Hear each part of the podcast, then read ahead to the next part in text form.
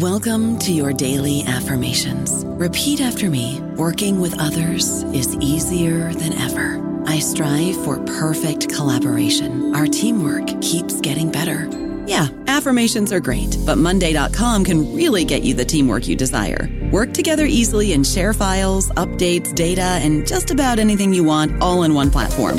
Affirm yes to start or tap the banner to go to Monday.com.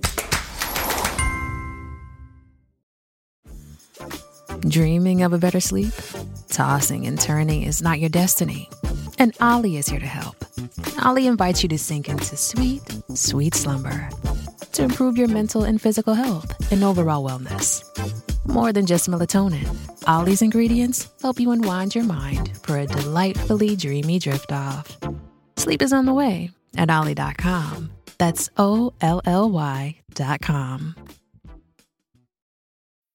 This episode is brought to you by Bumble.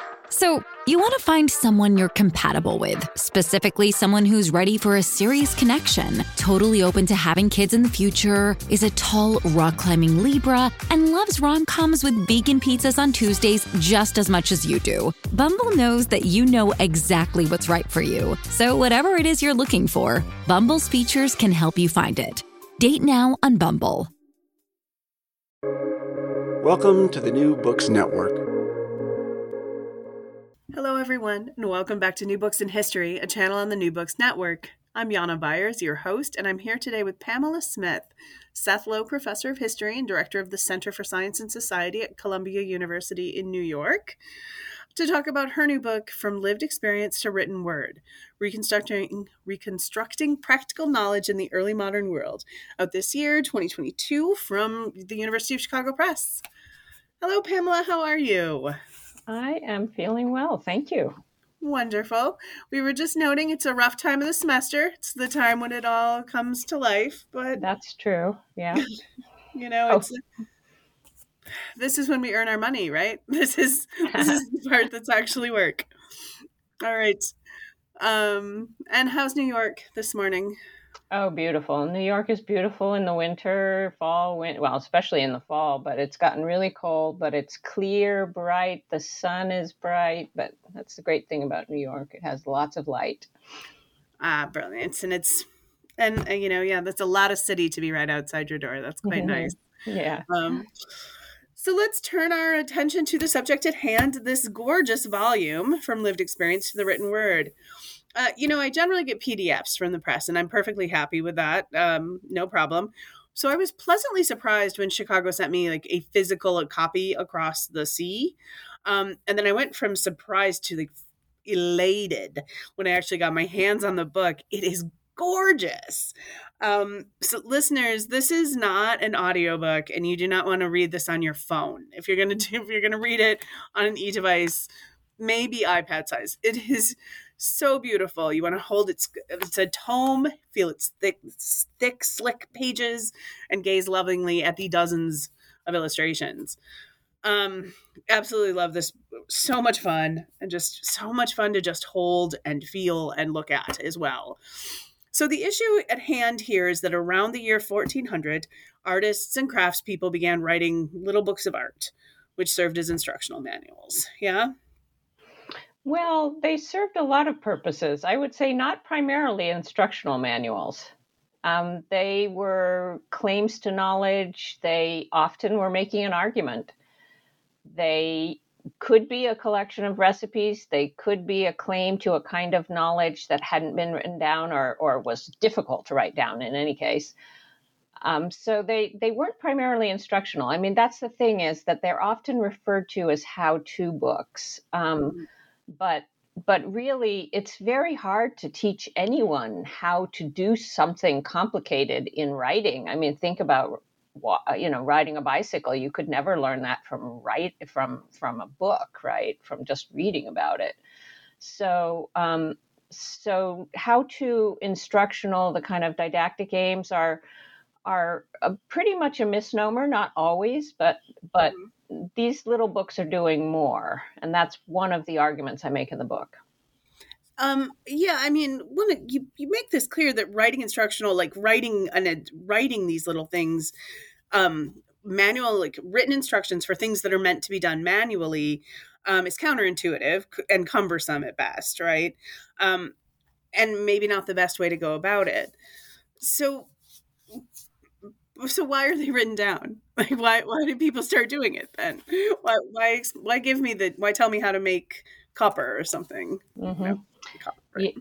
yeah that's a that's the question of the book like why try why try yeah and i think that primarily it comes out of the long you know millennia long history of the um, in the hierarchy of knowledge which is that mind um, in most written cultures that have a written tradition comes to be superior to the hand and part of that is because writing, uh, you know, seems to present a clearer course, a kind of shortcut to knowledge um, than learning embodied experience, which cannot be learned except by doing it over long years. Um, so that you know the skills that can be um, gained in um, you know by learning through through written texts are different than the skills that can be gained um, through you know learning a practice. So the question is, um, you know, I mean the the the point about that is that um, that embodied knowledge hasn't really been given the due even today that deserves or you know that mm. it's merits because because of this problem of the the shortcut of writing right? That that it can't be written down in its entirety. It can't be appreciated in writing and it can't be learned from writing.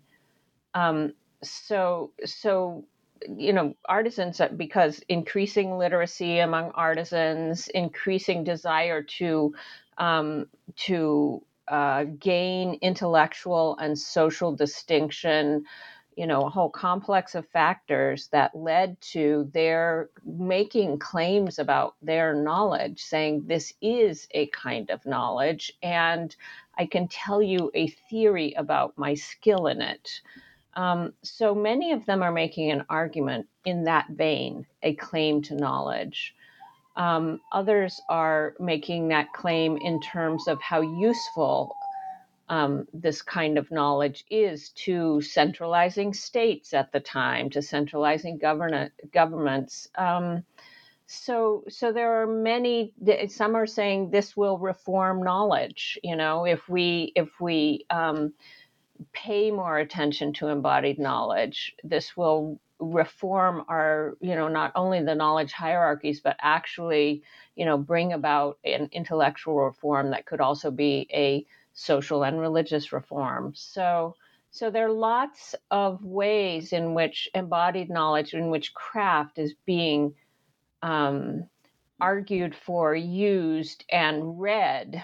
Um, and so artisans who wrote were in in part taking part in those kinds of um, developments and arguments for what they did for their practical knowledge. Um, I was recently in conversation with Cathy McClive, who just translated um, an early modern midwifery text, and we ended up spending a lot of time talking about the sociability of knowledge. Right, the idea that in the early modern period, the medieval and early modern period, um, knowledge uh, was created in conversation in households with neighbors with peers um, just as much as it's handed down in any kind of hierarchical way. Um, and i'm i've continued to think about that and i thought about that a lot while i was reading this book as well. Um, how is is this part of that kind of conversation is this a demonstration of that sociability of knowledge? How do i how do i make sense of man of these kind of books Yes, very much so. In part, it's a, it's about the sociability of knowledge in the sense that um, Pamela Long has talked about as well in her work um, on artisan practitioners in the scientific revolution, um, and in all of her texts, really, is just how much craft knowledge became, um, you know, was articulated in, as she calls it, a trading zone between people who were interested in it for governmental reasons, for you know intellectual reform reasons, um, for effective knowledge uh, reasons to build things, to make things, and um, how much it was articulated within a dynamic, reciprocal trading zone of ideas um, to bring about a new culture of of knowledge that involved both mind and hand. So you know her work has very much shown that. And and you know i'm building on that work or contributing to that kind of understanding of why this knowledge was articulated at this time. So an easy example of that kind of um, that kind of relationship is just how much patrons of artworks you know the wealthy clergy or or nobility who were commissioning artworks did it in conversation with, um, and eventually, often through a kind of contractual arrangement um, with the artist who would make their their commission. Um, so that that kind of um, relationship, often often you know involving some sort of power relate dynamic as well, um, which uh, you know, is part of that, the way in which craft came to be articulated. It had to have an audience, right? Why? and that audience is in is in um, is in a relationship with those books, right? And in large measure with those craftspeople as well. Um, and so that's why these books, you know, formulated within that idea of a reciprocal social relationship, or at least a social relationship, whether it was, you know, entirely reciprocal in terms of power is another question. Um, but why that gave rise to an argument in the text, right? Yeah. I, I mean, because it seems like there's an argument to be made that having these books is creating an idea of the lone genius or it could be a hierarchical kind of a situation. Um, but that isn't what i'm reading right? I'm reading that there's more of a conversation that there's something ongoing. Um, Yes, I mean there's there is a conversation now. Someone like Benvenuto Cellini was selling himself to his prince, right? I mean he was advertising his skills to the to the king of France, for example, um, and so he is making an argument about his special um, virtuosity, about his special skill. Um, his secrets, his his genius, his ingenium, he probably made it in those terms. Um, so so you you have both. I mean that that is a that is a an argument about what is possible for work of the hand. It can be this kind of genius. It can actually involve you know mental conceptualization it can involve all of the kinds of rhetorical um, aspirations of you know, a textually trained orator, for example. I mean, all of those important skills sometimes were put, like genius, like ingenium, were put in terms of what an artist could do. And that also is an argument about what the, the status of embodied knowledge of craft. So, so yes those two things can exist together you know that social environment that reciprocal that back and forth relationship between a patron and an artist or between a scholar and an artist but the artist can be by the by virtue of that mm-hmm. talking about his individuals and um, skill or genius individual ability to take part mm-hmm. in the practice of the liberal arts Right. Okay.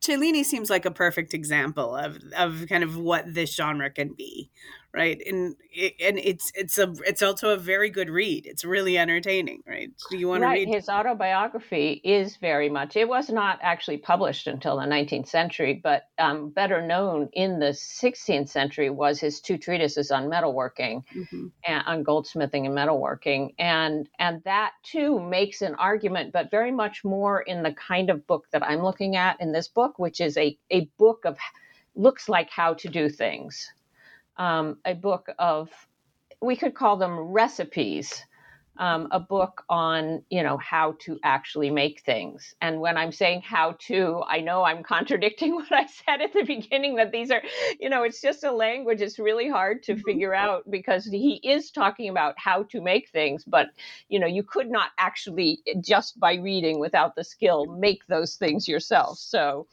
um, right. Yeah. Okay. So we kind of have to separate instruction from from how to. You know, that's the paradoxical thing about about these texts, um, which is a problem that I deal with throughout the book. Mm-hmm. Yeah, uh, and like what, how they read, what they're possible for, what um, that.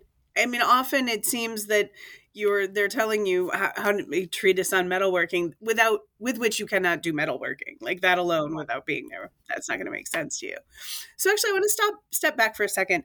I usually start these interviews by asking out authors how they came to write their books but i want um, i wanted to wait until we kind of talked about this book and the that process of being embodied but also that this is um this is a written exchange of a discussion of an embodied practice um, so we could talk, so I could ask you.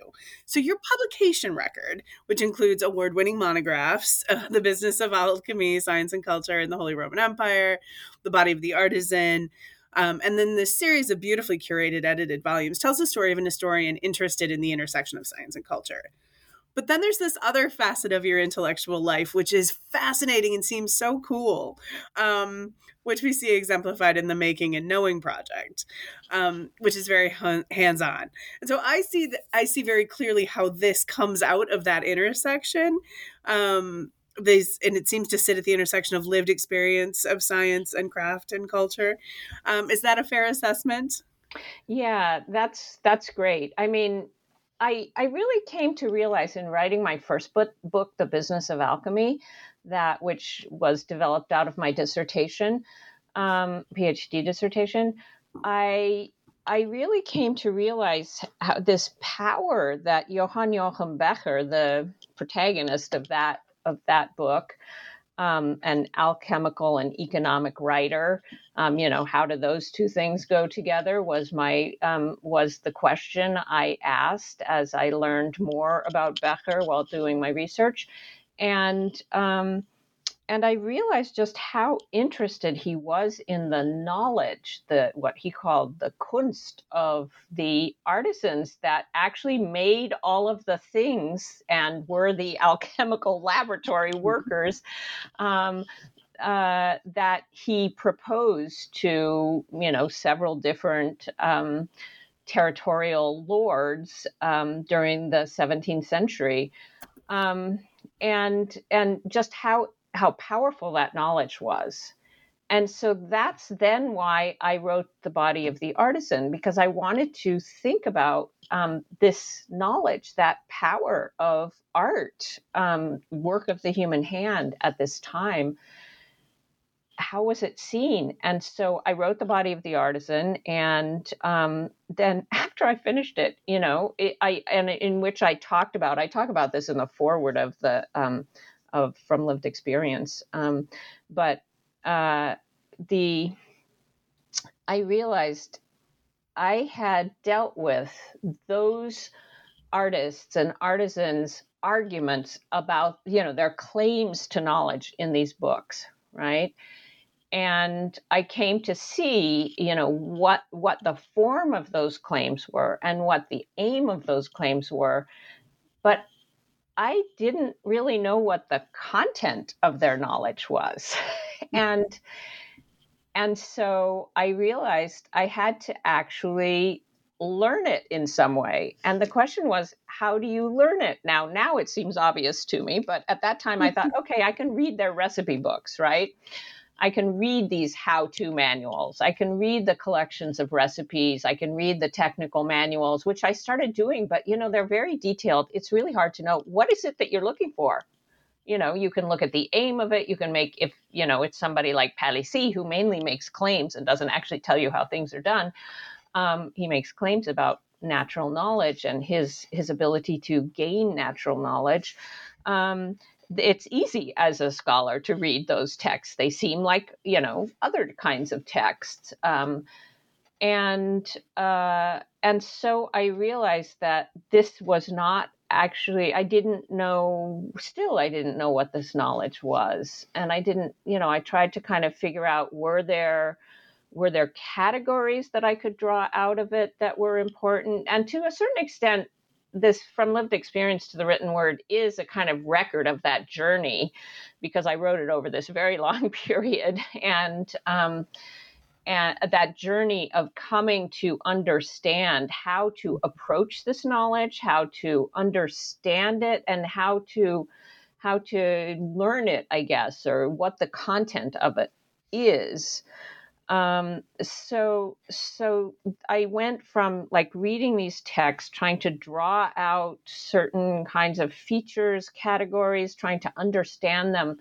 in a very kind of propositional knowledge way um, and then i realized that it was just impossible for me to understand a lot of them without having some experience of it myself and so that's when i really realized that i had to start um, well, first I thought I will talk to people who are expert in these techniques. Mm-hmm. Um, but actually, that was I went to the V&A. I also talk about this in the in the in the introduction.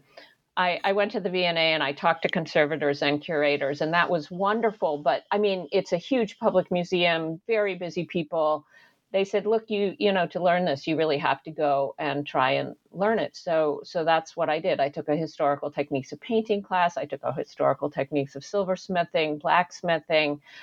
Um, you know, I didn't become expert in any of these, but I did get a sense of the techniques, the the behave, the properties of materials, and um, it w- gave me a lot of. I mean, a lot of insight into what kind of knowledge this is. And so, you know, I feel funny saying that because it's so obvious to any of the people I worked with, you know, that in terms of those those expert practitioners, any of them will say, yes, of course, what an elementary um, observation, what an elementary, you know, revelation this is. But, you know, I think that I'm a textually trained scholar. I'm a historian who thinks that books, you know, who thought that the written record was how, you know, was the empirical database of history, and and I've come to see how wrong that was um, for the kinds of things I was trying to understand, and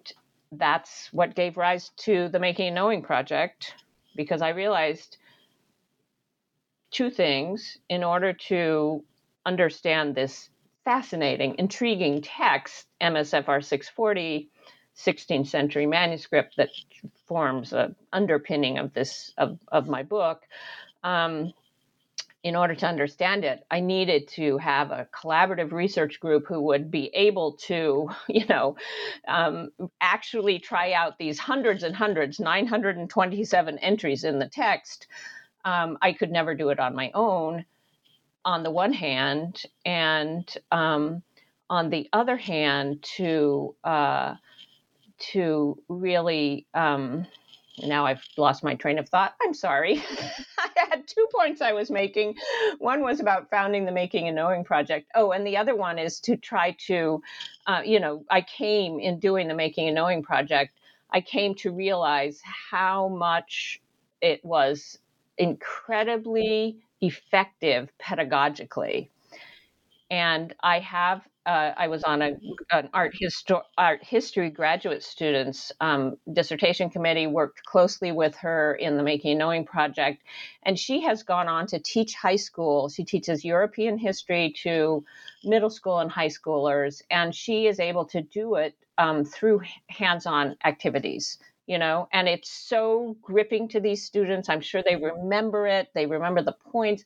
So you know just how much and this this kind of knowledge can be effective in teaching not just you know craft knowledge or recipes or history of science or art history but just how effective it can be in teaching.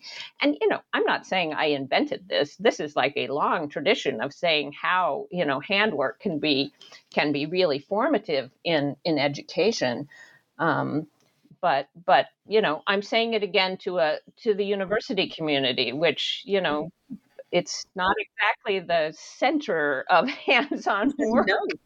i mean and it's not without controversy this idea that you can by that that that making something in a, a historical methods to you know painting could be an insight into the past. That's not without controversy. Definitely not. Um, although i think that it is it is far more accepted now in um, in several different fields. I think in art history, in history of science, in in archaeology, um, in anthropology. That there's just been a lot of work um, in the last 20 years, really.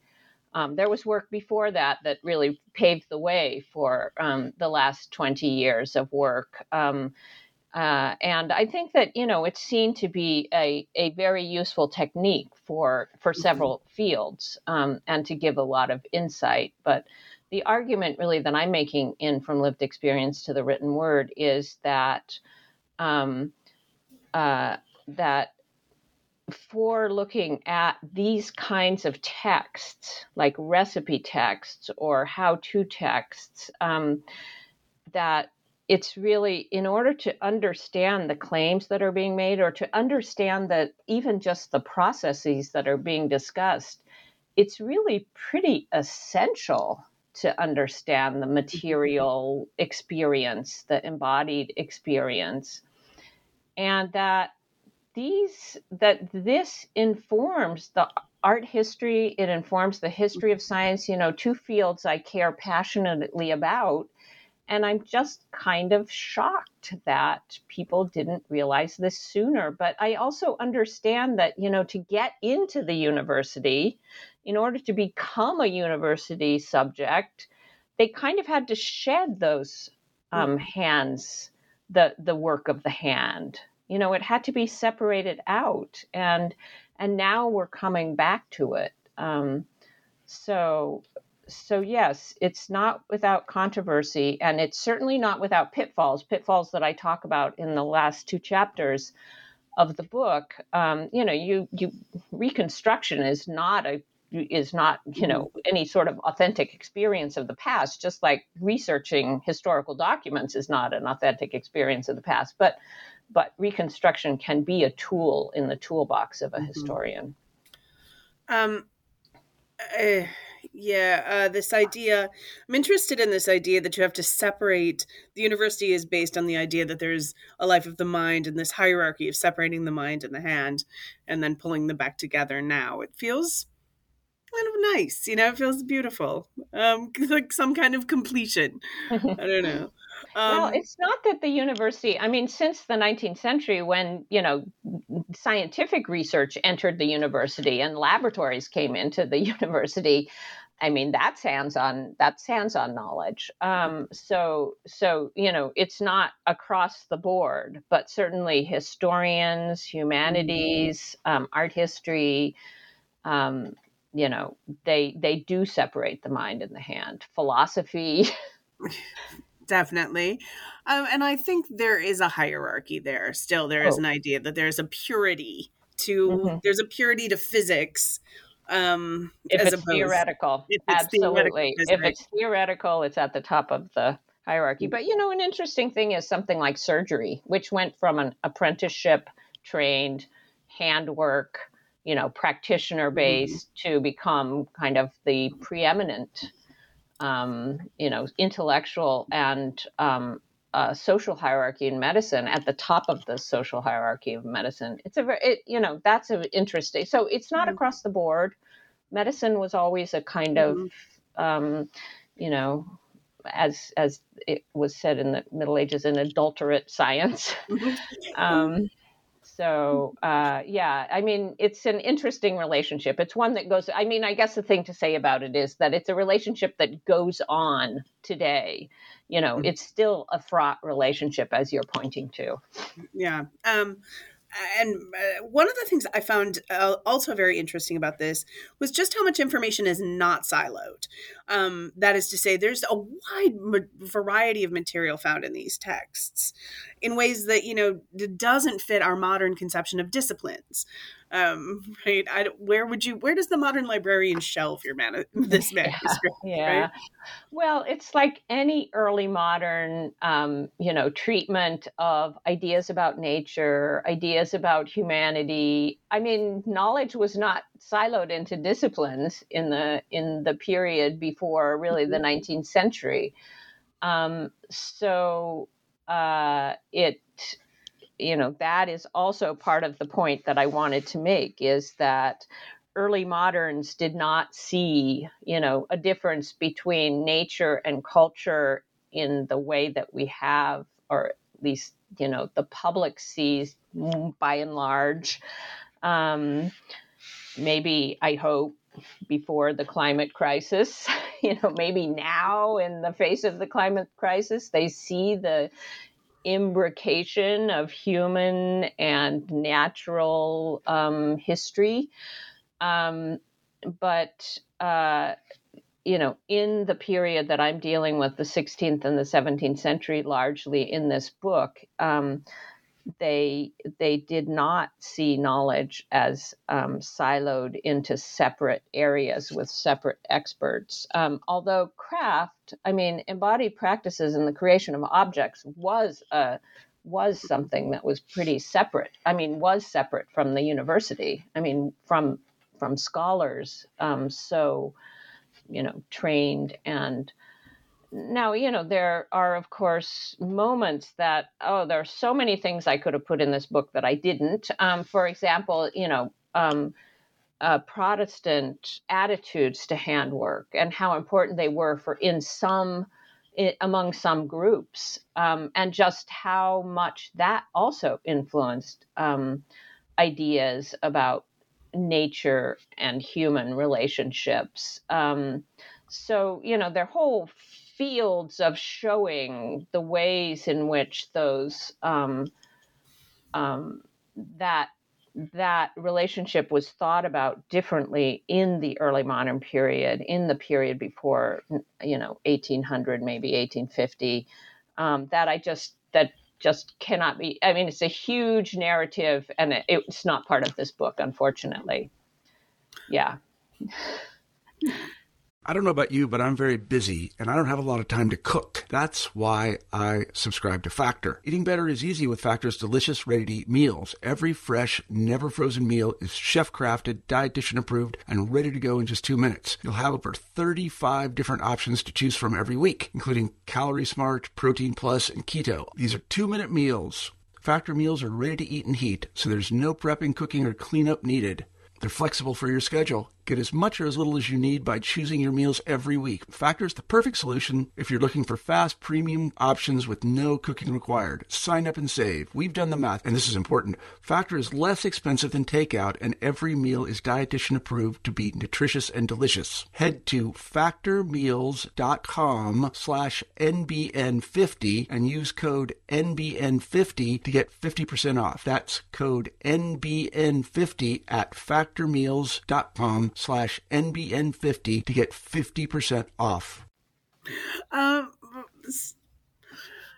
um, is can the Protestant question? I think is is one of the things I wanted to think yeah. about. Though is like, you know, who's writing these? Where is there? Can we make some generalizations like about the authors in general? Like these authors are they are there more protestant than catholic works are there do you see more in the south or the north is there anything kind of that we can say who's who's writing these books i guess is my first question. Mm-hmm.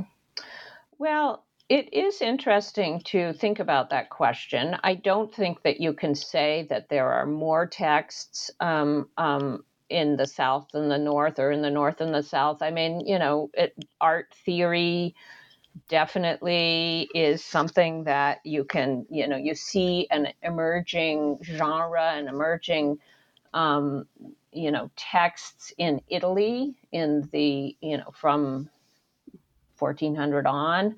Um, but then you have this incredible statement of a theory of skill in Albrecht Dürer. You know, I mean, in the North and in the body of the artisan, I did argue that um, claims to knowledge were um, those you know written claims to knowledge, such as or or object claims to knowledge, such as those made by by um, Wenzel Jamnitzer and Albrecht Dürer and Bernard Palissy, that this was something typical of the North, partly because it was a, it also involved the representation of nature. You know, craft guilds um, were stronger in the North um, by and large. Um, you can't make you know total generalizations about that though. Um, and I think that the um, that the the centralization of power in um, city in cities in in Italy was much happened much earlier, and therefore artisans were appealing to noble patrons to um, and you know there was always the possibility of an artisan being freed um, you know a free artisan could work for a noble could be work outside of guild regulations.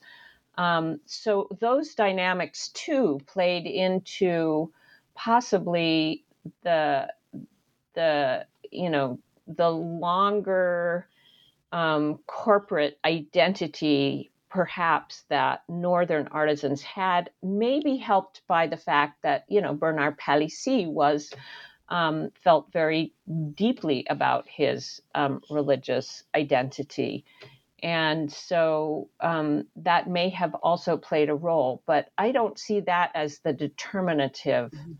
Um, role. I think it has much more to do with power dynamics between the corporate body of the guild and the centralizing um, governance of, you know, city republics and territories.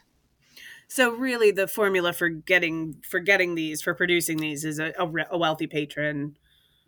And you, you mean for producing the the, the these the books like uh, or no because no no because um because Dürer I mean mm-hmm. Albrecht Dürer was um I mean, he certainly had a wealthy interlocutor and patron in Pirkheimer, but but he was not necessarily writing for mm-hmm. Um, you know, other um, practitioners who wrote were were tried to stay clear of. Um, so, I mean, there is a new dynamics. Tried to sorry, I should finish my sentence. Tried to stay clear of um, of individual princes. They saw that as like the golden chains of servitude. Mm-hmm. Um, but but there is another development happening, which is printing and the the power of um, mm-hmm of um, printers. And what I mean by that is how much printers had to make a living. And, you know, a increasingly, um, although not really until the late, you know, 17th century, um, could people make a living from publishing, from writing books. Um, but that became part of the dynamic of um, you know the striving after livelihood was also to um, to write and therefore to both advertise your skills but potentially also work together with a printer um, for some sort of return now that's a that's something that could be studied much more thoroughly which i do not do in this book is that relationship between artisans and printers mm-hmm. So kind of, I've got a good idea about the authors of who's writing, what they're writing about, where are they going, who who's who's who's uh, consuming these. Yes, I have a whole um, chapter on the audience for these texts, and um, they seem, you know, you can look at how do you get evidence of that. You know, you can look at um, marginalia in the books, evidence of what readers thought. Um, you can um, look at library inventories um, um, from the past. And I do all of those things, um, you know, to try to make a broad argument about just how broad this appeal of these texts were, because they could be used, um, and they were used and often included an argument in so many ways about governance, about mm-hmm. religious reform, about pedagogical reform that would lead to intellectual reform, that would lead to, you know, a better society. That they could, that this was a, you know, this was powerful knowledge of how to produce things. That was certainly recognized. That that relationship between um, between the you know nature and the human hand that is that what was the power of nature and how could humans um, imitate it and harness it you know became one of the driving questions of the new philosophy you know as articulated by let's say francis bacon and the and the members of the early Royal Society, they really saw this link between the power of making things and the and the power of the state. Um, and so, you know, the utility for human use. So, how could humans? What was the human capacity to to imitate nature, or to learn from nature, or to intervene in nature to produce a new material world? Um, and that is I think is the really the driving force of both the collection of objects, the patron, the patronage of artisans is what is the relate the question, what is the relationship between nature, the powers of nature and the powers of the human hand, the artifice of nature and the artifice of the human hand. So so you know that is a very big idea that can attract a lot of people and that's you know and those people are distributed you know they're mainly scholars interested in the new mm-hmm. philosophy or um, patrons or members of government um, uh, officers of government um, and you know even bishops um, you know church clergy I mean, these are the people at a higher social, I mean, they are of a higher social level that, you know, these books are found. Now, the problem with that evidence, of course, is that their library catalogs and inventories survive. So, you know, there's a there's a problem of mm-hmm. sources here also. Um, but the but certainly the way in which those kinds of um, individuals talked about art, talked about the power of art, um, indicates that that's that's the overarching interest. That's a kind of umbrella of interest that um, that gave it the what that formed the audience, or at least the imaginary of the audience of these book for mm-hmm. these books. So I show that in two chapters. One is the audience for the books, and then the second one is about collecting objects, the Kunstkammer, the collection of um, the Chamber of Arts um, collection. I would like to hear more about the Chamber of Arts, if you don't yeah. mind. Oh, yeah. there's so much to say about it. um, yeah, I would say that, you know, the, so, oh, where do I start? like the idea of maybe, um, I'm interested in how we're consuming knowledge and consuming the products of knowledge and how that then becomes also a, re- a repository for sharing knowledge, right? These Kunstkammers is as libraries or classrooms. I don't know. That's not the right. Term. Right. Oh yes, definitely. I mean, I I have a short analysis of in the book of um, Samuel Quiccheberg's um, amphitheat- amphitheatrum of knowledge, in which he mm-hmm. describes, you know, how. Uh, a noble person or a statesperson should collect objects and what you know can be included and then he has a section on the kinds of institutions that should also be included um, a library uh, laboratories um, you know a pharmacy. Um, and so you know the actual work of the human hand should be should be carried out um, to produce things um, in order to really it was completely integrated it was to be an integrated kind of program to go with not that he articulated this entirely but he said these are essential essentially essential parts of making a collection.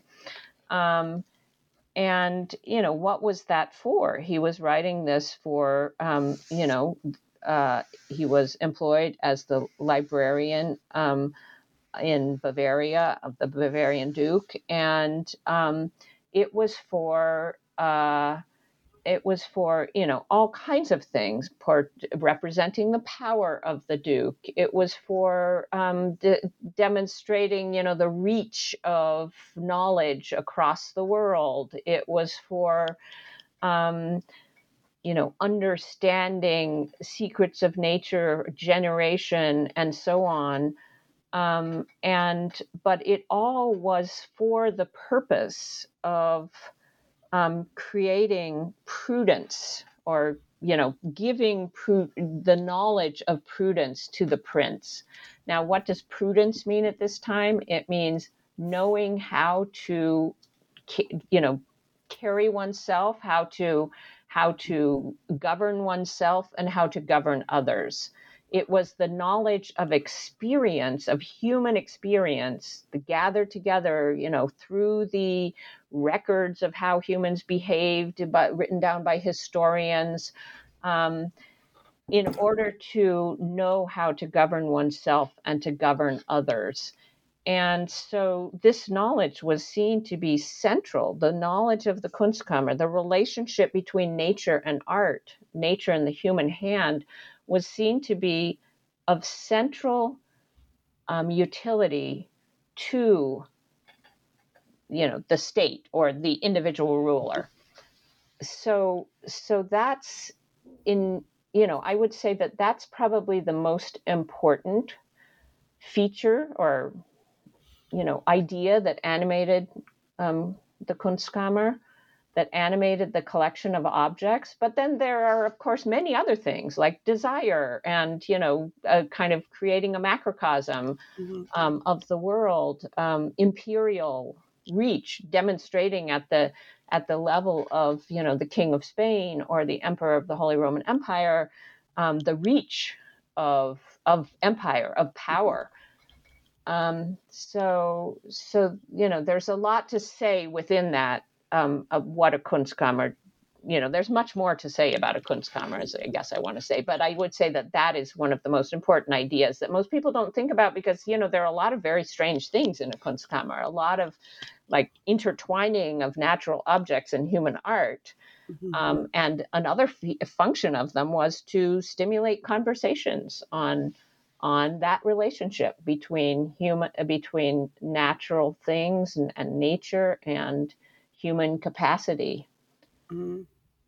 And God and and and just generally power. I'm seeing a lot of dialectic here, a lot of ways that um, these objects both are create their art, but they're also a status symbol and they're a way to learn and a way to teach. These seem to be just very utile and interesting. Kind of yeah, really, really interesting. And I think a great kind of um, it gives great insight into you know what the relationship between um, nature and humans was at that specific historical moment. Um, so you, I mean, there there's a couple things that run through the whole of this, but you consulted many, many, many, many books. Yes, many written texts.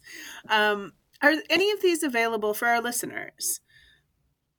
Well, the first written text that I would like to make better known is the um, this intriguing, phenomenal, remarkable manuscript from around from the end of the 16th century that um, I did not discover, I, but certainly it had not been studied um, in depth. Um, BNF, that is from the Bibliothèque Nationale de France, um, uh, MSFR 640 and that is the text that uh, contains about a third of it is on life casting. I was very interested in casting from life, should I explain what casting from life is? That is a very good idea, actually. Okay. That would be a wonderful place to go. So, um, casting from life is a technique of making very, very, I mean, exact molds of an animal or a plant by um, picking the plant or killing the animal gently so that you don't make any marks on it, um, and then uh, molding it in plaster, making a mold from its actual body, usually um, posed in some way, um, in some lifelike looking way. Um, and then you burn out or remove the animal the, or, or the plant, the organic material. Um, you know, you can burn it out of the mold and it just turns into ashes, which you can generally blow out.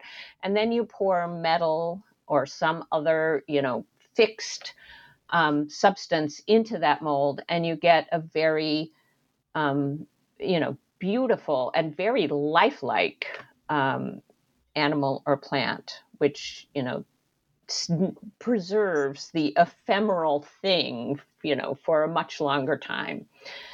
So this was a very popular technique. Um, it, and what I mean by that is that it was practiced a lot in in the 16th century. It went had you know origins much earlier, but it really kind of came to um, came to really grew in the 16th century. Um, there are many records of and also extant objects um, that were made by life casting in European mu- museums today and in early modern collections.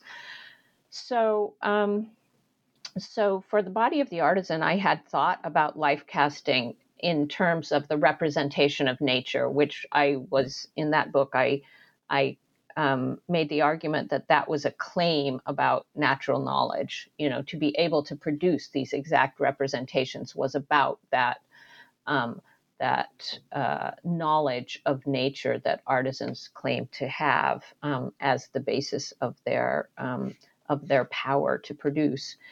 And um, and so I I talked about this. I started looking at this text at that time, but um, but before I finished that book, I really had only very little experience. I mean, I really hadn't studied the text. Um, and so that's what I set out to do as soon as I finished that book and, and published it in 2004. And um, I, I, you know, I transcribed, began to translate, et cetera, et cetera. But I just could not understand it because it was, first of all, it's not a straightforward text. It has many, many loop, like many of these texts, it, it leaves out so much because, of course, how can you write down everything in in terms of making something, right? Because it's a very complex process. It changes all the time. It changes in real time you know if you if you're not using standard materials you have a different outcome every time you know this still happens in cooking right? Depending on the weather or you know and even in in joinery if you are in a really humid climate um, so carpentry if you're in a really humid climate a really dry climate. Um, so you know that's the problem with um, embodied of this kind of um, making knowledge is that it's it's really hard to write down for a number of reasons. Um, anyway, so uh, so I realized I had to start working with um, with uh, expert casters and metalsmiths in order to come to understand um, understand life casting as it was articulated in great detail, in great firsthand detail in MSFR 640. So um, this anonymous text is now available. Um, the 16th century anonymous 340 page text, all about different ways of doing things, all about observations of different crafts in the late 16th century.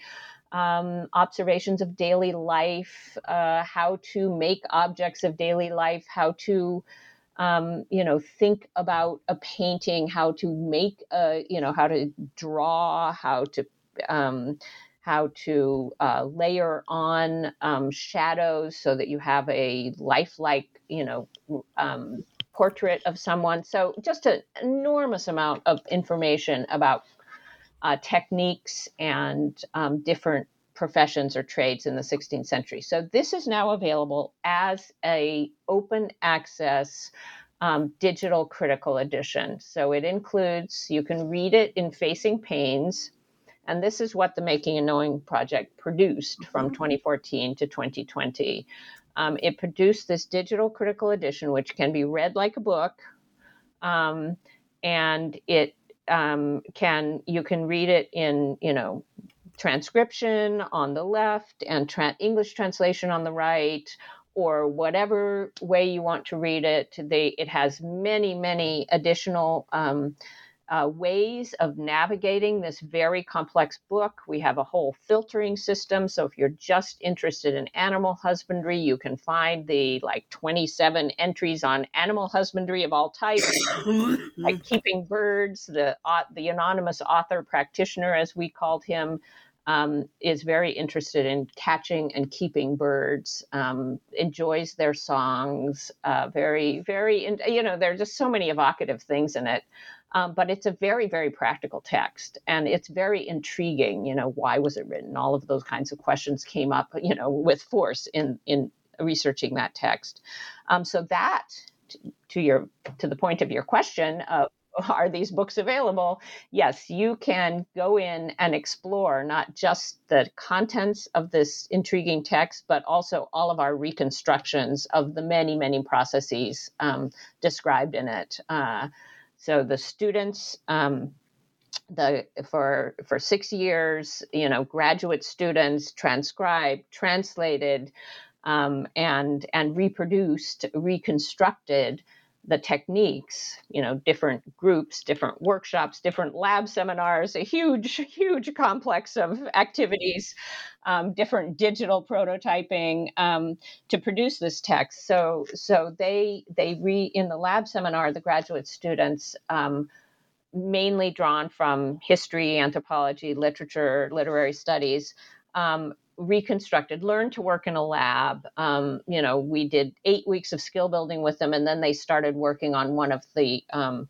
one of the uh, processes described in the manuscript, and then they wrote an essay about it. And all of those essays are available. They're like almost 130 essays um, available on the as part of the digital critical edition that are keyed to um, different parts of the text in which you can learn about the processes and the trades that are being described in the in the text so it's kind of like a it's a it's a you know something you can dip into it's something you could read from back to front or from front to back. Um, it's uh, it's it's a it's actually an incredible historical source and an incredible resource for people who are interested in in the subject of my book about embodied knowledge about the move to write down crafts about the context for that um, so if you want to have a really vivid you know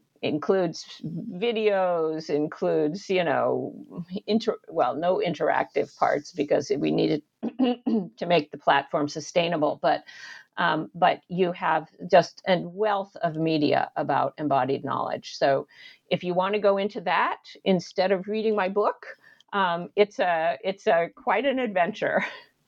and it's open source, you said, right? It's open. It's open access. Yep. Mm-hmm. Yeah. So how do I get to this? How, or how how do I direct our readers, our listeners to this? Let me give you the URL.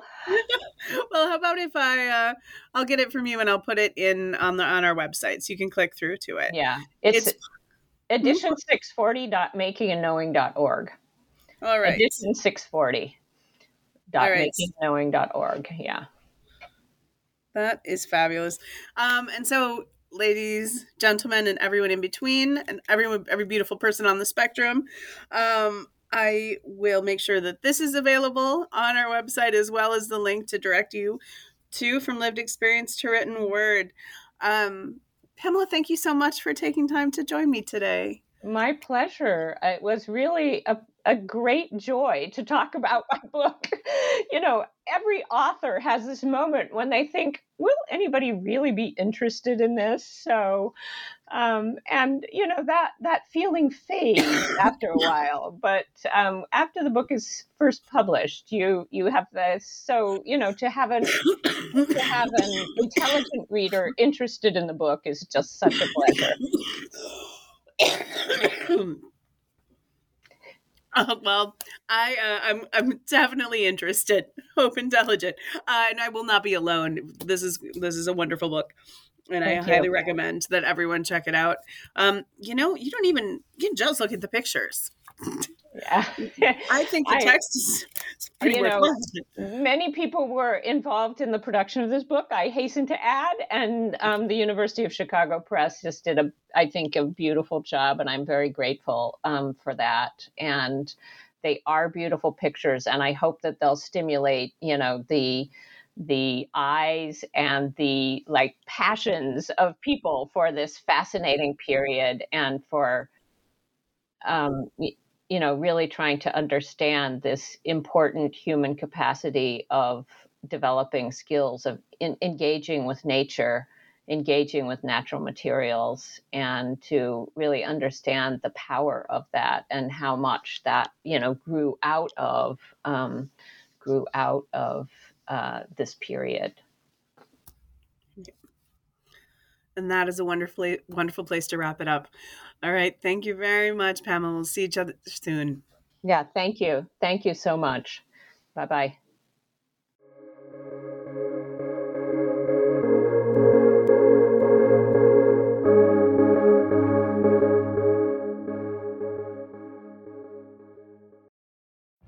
Every day, we rise, challenging ourselves to work for what we believe in. At U.S. Border Patrol, protecting our borders is more than a job, it's a calling. Agents answer the call, working together to keep our country and communities safe. If you're ready for a new mission, join U.S. Border Patrol and go beyond. Learn more at cbp.gov/careers.